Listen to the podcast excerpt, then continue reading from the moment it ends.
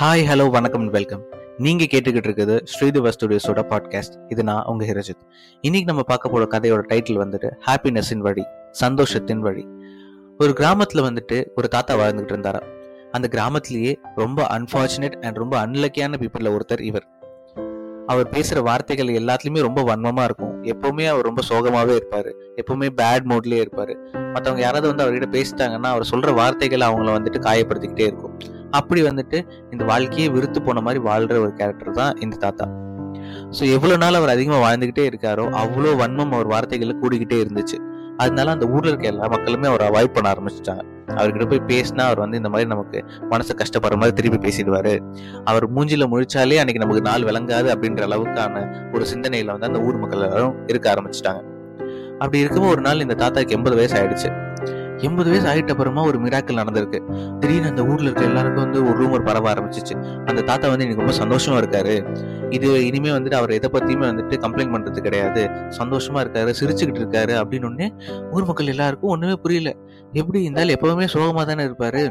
அவர் என்ன திடீர்னு சந்தோஷமா இருக்காரு அப்படின்னு சொல்லிட்டு இது என்னன்னு தெரிஞ்சுட்டே ஆகணும் அப்படின்னு சொல்லி எல்லாரும் மண்டே பிச்சுட்டு அவர் வீட்டுக்கு ஓடி வந்திருக்காங்க. ஓடி வந்து என்ன ஆச்சு உங்களுக்கு? அப்படின்னு கேட்டோடனே அவர் வந்து எல்லாருக்கிட்டே பொறுமையா அவங்கள பார்த்து சிரிச்சுட்டு சொல்றாரு. பெருசாக ஒன்றும் இல்லை. எண்பது வருஷம் நான் என் வாழ்க்கையில் வந்துட்டு சந்தோஷம் எப்படி கிடைக்கும் சந்தோஷம் எப்படி கிடைக்கும் அப்படின்னு சந்தோஷத்தை துரத்திட்டு போய்கிட்டே இருந்தேன். ஆனால் அதுலேருந்து எந்த யூஸுமே எனக்கு கிடைக்கல. ஆனால் இப்போது எண்பது வயசு ஆயிடுச்சு இதுக்கப்புறம் வாழ்க்கையில் என்ன இருக்குது அப்படின்னு சொல்லிட்டு சந்தோஷம் வந்தால் வருது.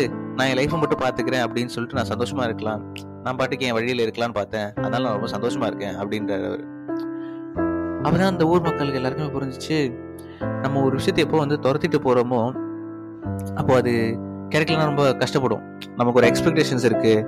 அந்த எக்ஸ்பெக்டேஷன் வந்து நமக்கு நிறைவேறல அப்படின்னா நம்ம ரொம்ப கஷ்டத்துக்கு போயிடும் அதே மாதிரி தான் சந்தோஷமும். நம்ம சந்தோஷத்தை தேடி போய்கிட்டே இருக்கக்கூடாது.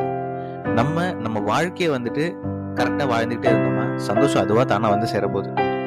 இந்த ஒரு விஷயத்த வந்துட்டு எண்பது வருஷம் வாழ்ந்த ஒரு தாத்தா ஹாப்பினஸை சேஸ் பண்ணி அது இல்லாதனால சோகமாயி அவர் சுற்றி மத்- இருந்த மற்ற எல்லாருமே சோகமாக்கின ஒருத்தர் அந்த ஹாப்பினஸை சேஸ் பண்ணாம எண்பது வயசுல அவர் வாழ்க்கையை வாழ ஆரம்பிச்சப்போ அவருக்கு வந்து ஹாப்பினஸ் அதே தான் நம்மளும் நம்ம லைஃப்ல பண்ண வேண்டியது. ஹாப்பினஸை சேஸ் பண்ணாம நம்ம வாழ்க்கையை வாழ்ந்துட்டு போனா ஹாப்பினஸ் நம்மள தேடி வரும். நன்றி. இதே மாதிரி நிறைய பாட்காஸ்ட் நீங்க கேட்கணும் அப்படின்னா ஸ்ரீதிவா ஸ்டுடியோஸோட இணைஞ்சிருங்க.